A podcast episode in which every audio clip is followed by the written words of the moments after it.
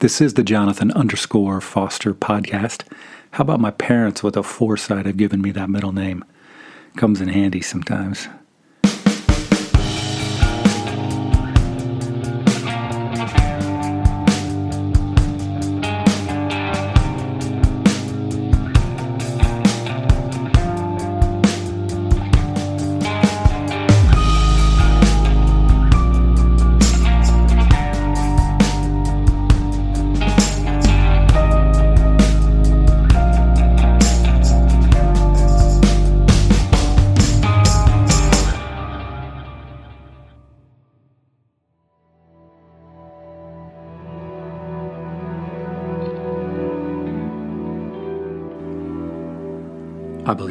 Father Almighty, maker of heaven and earth.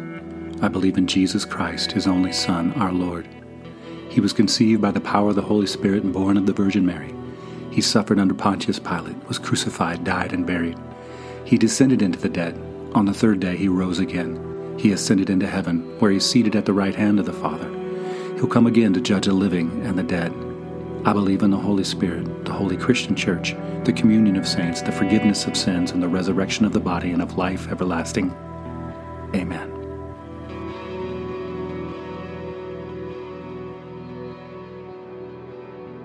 What's up, everyone? Welcome back to the Jonathan underscore Foster podcast. Glad to be with you today. If you haven't gathered by now, my name is Jonathan. I get to be the lead follower at missionchurchonline.com and I get to curate uh, a nonprofit which works with some great people down in Haiti called LQVE, and I do that with my son Shay.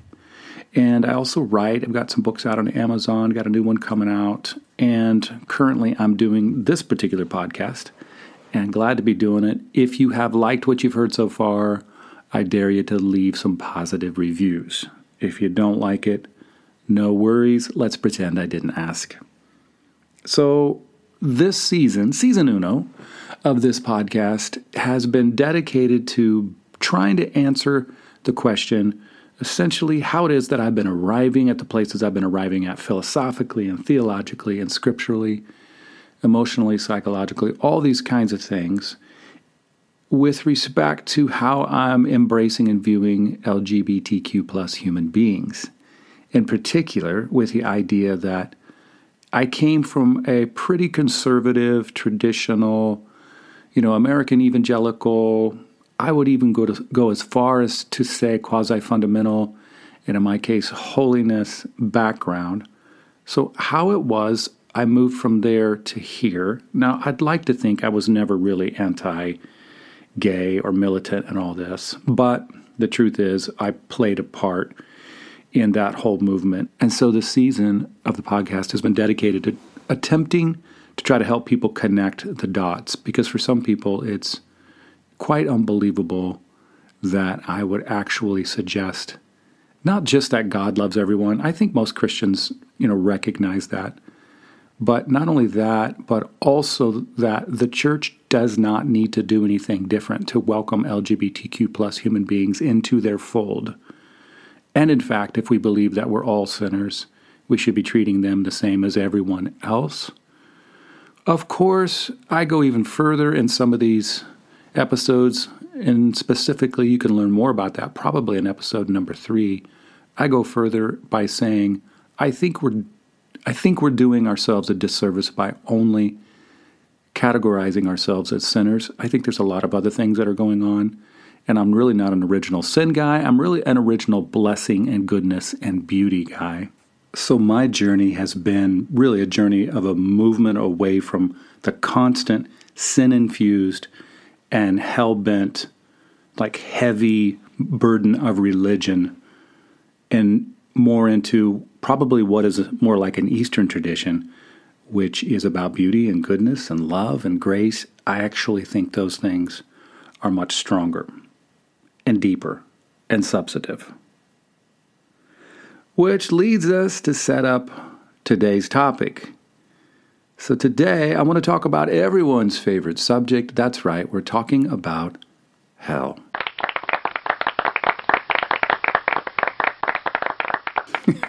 Thank you for that tepid reception.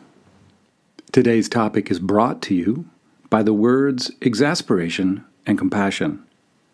I'm afraid sometimes I slip into exasperation, which is pretty hilarious when you think about it, because I'm going to be talking about love and in my zeal to talk about love, sometimes I can get so exasperated by those who I don't think are acting in loving ways that I can begin to act in unloving ways. So, how ironic is it that I would introduce anti love exasperation and subvert the whole thing I'm trying to do? So, so, again, this thing, as well as all the other podcasts, and for that matter, any other time that I speak or write, really, I'm just giving you evidence of of the fact that I'm a hypocrite myself and I'm in need of more grace than anyone else. So, yes, it's brought to you by exasperation, but hopefully also compassion all the way through because I think we are sorely lacking in compassion.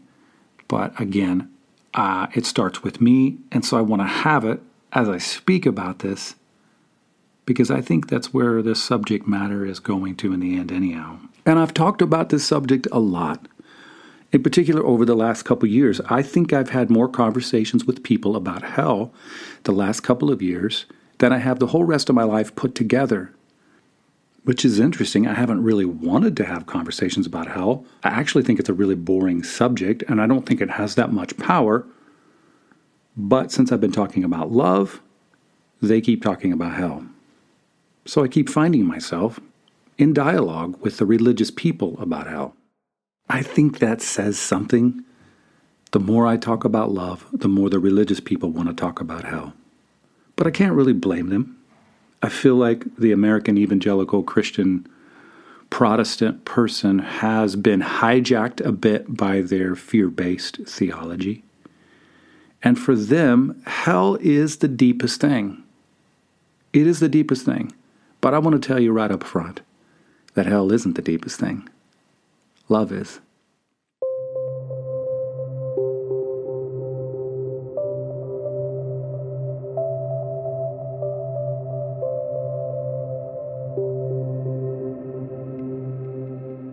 I'm not trying to be disrespectful to all those who've gone before us who maybe taught us something different. I'm just asking you to consider that American evangelicalism is built on the idea of staying out of hell. And there's been some good things about that. I mean, in a moral, uh, behavioral sense, we certainly want to follow specific rules at times, because if we don't, yes, there are consequences.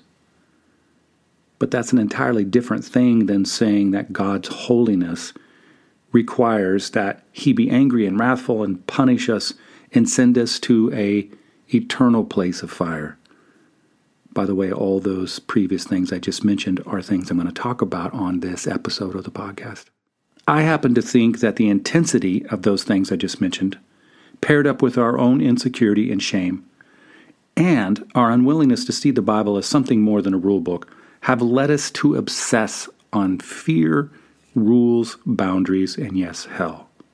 Now, those things I just mentioned punishment and wrath and holiness and anger and fire they're all in the Bible and there's certainly a way to read the Bible to come to the conclusion that God is angry. I just happen to think it's the wrong way to read the Bible. I think it's the unhealthy way to read the Bible. Maybe that's a better way of saying it. And I think there's something deeper than our obsession with hell. There's a deeper story, and that story is love. I find it particularly ironic that for all of our good intentions, of wanting to warn people about hell and to evangelize them to the degree that we can save them from hell. It's just ironic. It's amazing to consider that our Americanized Christianity has created its own type of hell as well. For it's a hell of a place to find a church prejudging or condemning or highlighting some sins over others or operating out of fear, which is really what I think this is all about.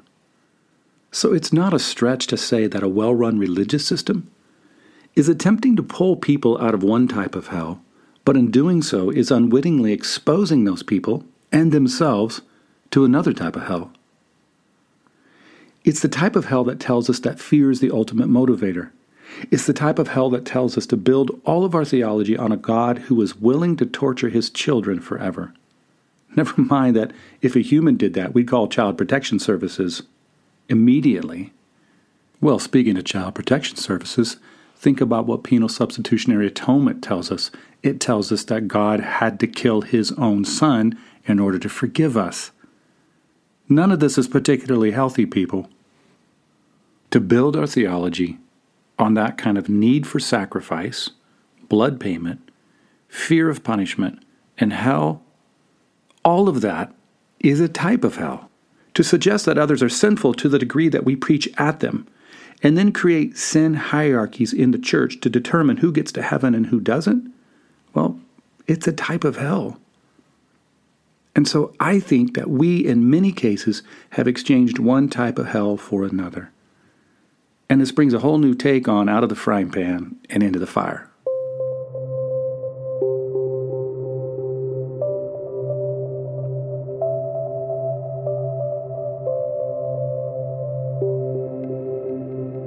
Okay, so for my view of hell to be put into alignment with love, I recognize first I had to rehabilitate my view of the Bible itself.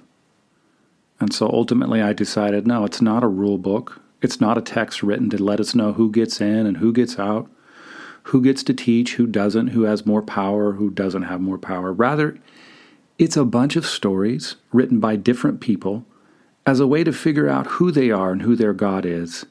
And I think in particular, it was written in a context often of being oppressed by other people. So it's not just trying to figure out who they are and who God is, it's trying to figure all that out in the context of who other people are telling them that they are and who other nations are saying that their God is. It's very interesting to read it that way. I believe the Bible's inspired. But what it's inspired to do is point us to Jesus, the one who really does have compassion. Jesus is the one who cares about the people who are lost, who are marginalized, who are excommunicated, who are scapegoated. Contrast that to how we respond to those kinds of people. I mean, good grief, we create those kinds of people. We send them away. If you're different, if you're not like us, if you're not a part of the tribe, then you have to leave. We don't even care where you go. Like, we literally don't care. We just want to get rid of you. This is a definition of what hell is. Hell is the place where we send people that we don't want to deal with, interact with, or live with. Well, hell's the very place that Jesus goes. It's amazing. If Jesus goes to hell or goes to death, then that means hell or death has been redeemed. If God's been there, love's got a plan. Love is deeper than hell. Our earliest creeds actually taught us to believe this. This is what the Apostles' Creed is. Do you remember that spot where we say, uh, we believe that he's died and he's descended into death? And so to die is to have an encounter with God. And if God is there, anything is possible. So for me, I had to decide what I thought about the Bible, what its purpose was, and ultimately I decided it wasn't just a rule book, but it was something that was leading me to truth, truth in the person of Jesus Christ. And Jesus was the one who hung out with the oppressed and the excluded and the marginalized and the scapegoated and the broken. I mean, he hung out with the people on the periphery, on the edges, which I found really fascinating because, again, that's a definition of a type of hell. That's where Jesus is. And if Jesus is doing that, that's what we should be doing as well. And so this whole approach led me to think more about love and to redefine what I think love is. It's not a punishment thing, sending people there, but it's actually a with thing, a solidarity thing. This is tough for the religious crowd. I get it. I understand. I was there once too. And so they don't want to go down without a fight.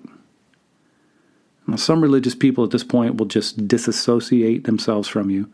Others who have a bit of intellectual honesty will say, okay, yeah, I get it. It's about love. But then they'll add something to the end of love. They'll add the conjunction, but. So it goes something like this yeah, it's about love, but dot, dot, dot. And then they'll fill in the phrase with one of the four following things. But don't forget about holiness, or it's love, but justice. Or they might say, it's love, but God is wrathful. And then sometimes they may throw in the fire thing. They'll say something like, Yes, God is love, but He is a consuming fire. As if any of those things are in competition with God being love. Okay, so let's talk about these four things. I know that you want to. Uh, let's talk about holiness. I've heard about holiness a lot in my background. And it was typically communicated to me that holiness meant that God was separate, that he was pure and clean, and therefore, because I was separate, I was impure and unclean. And in order for me to have a relationship with him, I would have to do something. I mean, I couldn't just expect God to love me, I'd have to get perfected so that I could match up with his perfection. And I, I want to say that I do believe holiness is a type of separateness, that God is a different essence than we are, for sure. He has to be, or she has to be, or it has to be, whatever it is. But I don't think God is separate from us relationally. No, I think God is interested in our lives deeply, just as much or more than I'm interested in my own kids' lives. And so I'd say that the perfection of God is his willingness to live with our imperfection. That line isn't original with me. I forget who to attribute it to. But that's helped me. God's perfection is his willingness to live with our imperfection. So his holiness doesn't fight his love. They're not in competition. No, God is love. Well, let's see. What's the next one? God is love, but don't forget God is just. God must be a God of justice. And I actually agree with this on one level. I think the problem is our sense of justice has been co opted by our violent, retributive culture that we live in to the degree that we think justice is just punishment. Let's just send people away. But the biblical idea of justice isn't just about separation and punishment and sending people away. The biblical idea of justice always has reconciliation in mind. And yes, there is scriptural evidence, if you want to pull some scriptures out of context, that would suggest that God is just into punishment for the sake of punishment. But also, I would say there's scriptural evidence that God wants to restore re- relationship. And in the end, you get to decide which one you believe. What I've decided is that it's not as if his justice keeps him from love. They're not in conflict with each other. No, God is love. Well, then people will talk about wrath. They'll say, well, God is loving, but don't forget about his wrath.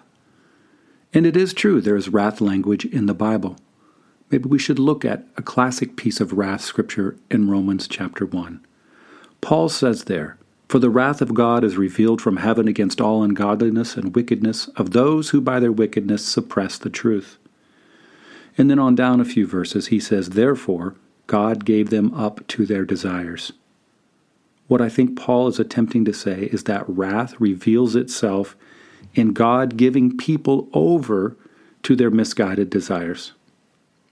In other words, wrath is God's consent on our self destructive choices. It turns out we're punished more by our sins than we are for our sins. It's not a wrath that overwhelms his love. I don't believe so. They're not in competition, no. God is love. Well, this is so much fun. Let's just keep on going. What about the consuming fire language that's in the Bible? Because it's in there. And this one tripped me up for a little while. I had to do some digging and some reading and some thinking. I remember the day that I read Isaiah 33 14 and 15, though. Verse 14 presents a question, verse 15 offers up the answer. And it kind of just blew my mind. Here's what it says in verse 14 the sinners in Zion are terrified. Trembling grips the godless. Who of us could dwell with the consuming fire? Who of us can dwell with everlasting burning? And now the answer. Listen to this. You want to know who can dwell in the consuming fire and the everlasting burning? He who walks righteously and speaks what is right, who rejects gain from extortion and keeps his hands from accepting bribes, who stops his ears against plots of murder and shuts his eyes against contemplating evil. That's the person in the fire. It's the good person. It's not the bad person. But what's going on with this consuming fire? I mean, what is it consuming? Obviously, not the person. And then I began to think about the burning bush with Moses, or when Moses came down from Mount Sinai and the narrator says that there was a consuming fire around the mountain. Or in Second Chronicles where the temple is described as having is described as having a consuming fire, or for that matter Pentecost with tongues of fire over each person's head. In each of these cases, the fire described as a consuming fire was actually not consuming everything. Bushes still remained, tabernacle still remained, mountains, people. It appears that what the fire is consuming is sin, is misguided desires, is dysfunction. I don't think this is a description of God's fire burning us literally. I think this is metaphorical. Then I read a verse like Song of Songs, chapter 8, verse 6. I love this verse. I meditate on this verse almost every morning. The writer says that love burns like fire, the brightest kind of flame.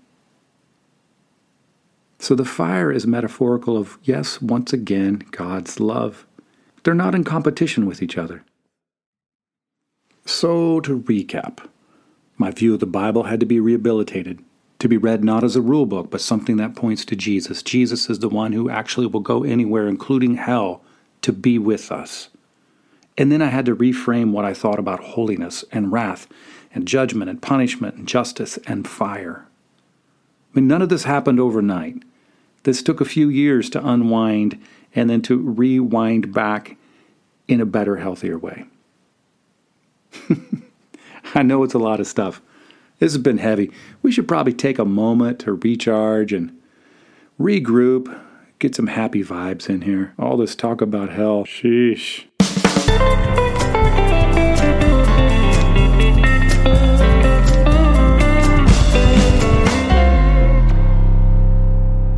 Okay, I actually hmm. think I feel a little bit better now.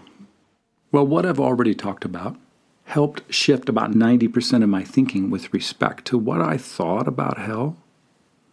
But then I had to look at some of the individual scripture passages. Now, I'm not going to go through all the passages. Gosh, that just sounds like a boring episode, doesn't it? Hey, listen to that one where the guy goes and reads all the passages about hell in the Bible. No, I'll leave that fun stuff to you. Suffice it to say, though, that hell language is in the Bible, for sure. Well, kind of. The problem is what we think of when the word hell is used and what the listeners in the ancient Near East thought of when the word hell was used are two different things. The Greek is Hades, the Hebrew is Sheol. These are two pretty nondescript, non-specific terms used to talk about the afterlife. In other places, like in the New Testament, Jesus talks about hell, but he's often talking about a place called Gehenna, which is the valley outside of Jerusalem where all the trash was taken and was burned. So Hades and Sheol and Gehenna, these are all terms that conjured up images in the listeners of the ancient Near East in their mind that would be different than the images conjured up in our mind. Our minds have been informed by Dante or Milton or maybe a preacher like Jonathan Edwards preaching a sermon like Sinners in the Hands of an Angry God. That wasn't the case with the listeners in Jesus' day necessarily. So even when people say, yeah, but Jesus talked about hell more than anyone else, like this is true, but it's a little bit misleading because no one else really talked about hell that much. And when Jesus does talk about it, he's talking about Gehenna. He's also sometimes talking about the destruction of Jerusalem, which happened in AD 70 by the Romans. He's certainly not talking about the hell you and I are picturing, this retributive, angry, uh, eternal flesh torturing hell that you and I often imagine. And I need to get nerdy here for a second. Gosh, I wish I was better at being nerdy, but I gotta I gotta work at it. I don't want to, but this subject matter really compels me to do this. So the translations and the paraphrases that you and I read, they mean a lot with this subject matter. For example, take a translation like David Bentley Hart's translation of the New Testament. In the story that Jesus told about the sheep and the goats in Matthew chapter 25, do you remember that story? Hart ends that story by saying, Amen, I tell you, insomuch as you did not do it to one of the least of these, my brothers, neither did you did it to me, neither did you do it to me. And these will go to the chastening of that age, but the just to the life of that age. Now compare that with a normal NIV translation, which says, Truly I tell you, just as you did not do it to one of the least of these, you did not do it to me, and these will go away into eternal punishment, but the righteous into eternal life. One says the chastening of the age, the other says eternal punishment. Now there is a world of difference as to how these two scriptures sound and feel to us. Hart goes on to say that the word he translates as chastening originally meant pruning or confinement or being held in check. Either way, this is a far cry from the angry, eternal, retributive punishment that you and I think of when we read the phrase eternal punishment in the NIV. It's interesting because the only other use of this noun is in 1 John 4:18 where it refers not to retributive punishment, but it's attached to the idea of fear. In fact, I love this verse because 1 John 4:18 makes it pretty clear that if we're experiencing fear, it's possible we haven't had an encounter with love. In other words, the very people who want me to preach more about fear are potentially the people who have never experienced love in the first place. Those are the wrong people I need to be listening to. That's amazing. Anyhow, the bigger point is translations and paraphrases, and the language here really matters. So when you pull up a particular verse that seems to lead you to think that the writer is talking about some eternal fire, torture, punishment, just do a little bit of digging. Just do a little bit of asking. Figure out who the translators are and where it came from. Look at the original language. And we're still talking about what Jesus has to say about death and hell and the afterlife here. Here's really the biggest picture of it all. Even when Jesus does speak of an afterlife, it's always connected with this life. Again, let me reference the parable of the sheep and the goats in Matthew chapter 25 because it's a verse, it's a passage that a lot of people turn to when they want to reference hell. Jesus is making the point that the wicked will be condemned, but the question begs to be asked who are the wicked? Well, it's not the people who haven't prayed a prayer and to accept Jesus into their hearts so that they won't go to hell when they die. No, you can't find that kind of language in the New Testament. The wicked, according to Jesus, are those not visiting the sick, the poor, or the imprisoned. So to focus on the sheep goat story, about this whole afterlife place of torment, is to miss what Jesus is saying. He's saying, look, avoid hell now by treating the poor and the prisoner well. And those who avoid hell now will avoid hell later. Jesus is giving us an alternative way to live. He's introducing us to the kingdom of God, the kingdom of heaven, the kingdom of love, which tells us that if we see all people with dignity and respect and we treat them, even those who have been excluded and scapegoated and are being punished by whatever system is punishing them, if we see all people with love and reach out to them, we'll become fully human and we'll be inviting the kingdom of heaven into our life now, which will only extend later into eternity. By the way, eternity doesn't start when you die, eternity's happening right now. We're already in eternity. Well, eventually, I took all this kind of thinking and more into my thought life, because that's what you do with your thinking. You take it into your thought life. And I decided that my idea of hell, the one that had been told me by the religious system and by my culture, that it was incompatible with who Jesus was. I mean, Jesus was the one hanging out with the people that the religious powers were all too happy to send to hell. Jesus was also the one who said he came not to condemn the world, but to save the world. By the way, he's also the one that said that we're supposed to love our enemies. How would God expect us to love our enemies if in the end he got to burn his enemies?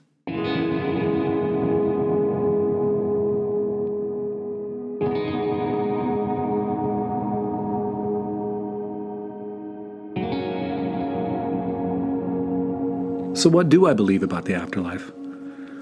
Well, I'm glad I'm glad you asked. Thanks for asking. Um, first of all, I believe God is there just like He's here. So to experience God is to experience, at the very least, the possibility of life. And John the Revelator says, the gates of the New Jerusalem, they'll never be shut. They're never going to shut. And that's congruent with my idea of God. It's never too late with God.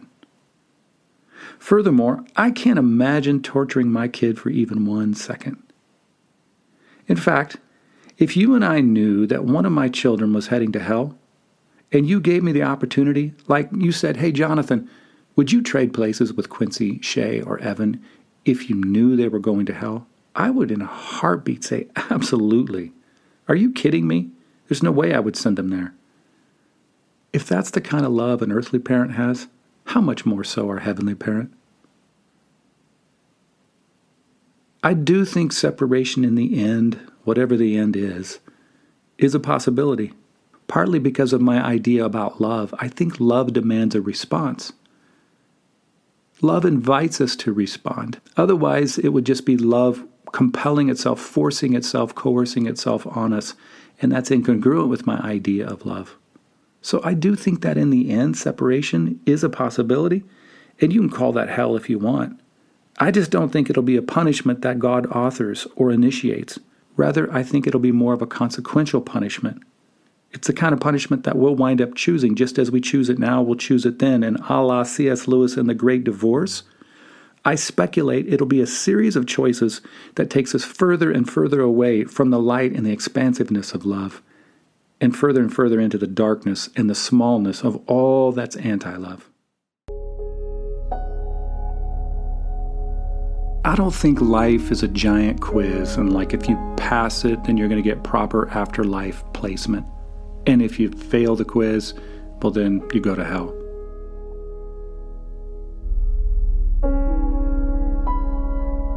I think life is a gift from God. And it's a gift that's best honored and respected when one lives with a disposition toward all people that they're worthy of dignity and esteem and love. To live like Jesus. He showed us how to be human. He said to be fully human, you should focus on the powerless and not on amassing power. And the moment you live outside of that worldview, well, you've self selected out of the kingdom of God, which is to say, you've entered into a type of hell. And if you're living for a type of hell now, you'll probably live for a type of hell then. Look, I know why some people are so mad at me for saying all these things. And I also know it really has nothing to do with me, which helps me forgive them. It doesn't have anything to do with me. It has everything to do with their hell bent theology. They think hell is the deepest thing.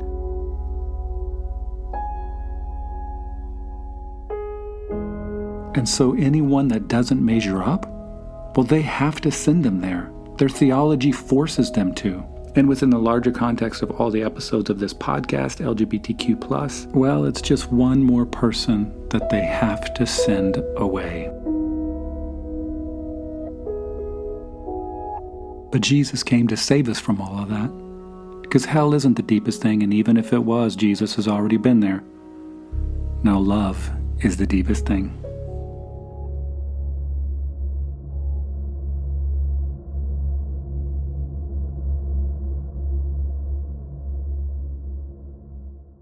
After by Wendell Berry. The brief cataclysm of cheap oil and coal has long passed along with the global economy, the global village, the hordes that go everywhere and live nowhere. After the long relearning, the long suffering, the homecoming that must follow, maybe there'll be a new world of native communities again. Plants, animals, humans, soil, stones, stories, songs, all belonging to such small, once known and forgotten, officially unknown and exploited, beautiful places such as this where despite all we have done wrong, the golden light of October falls through the turning leaves.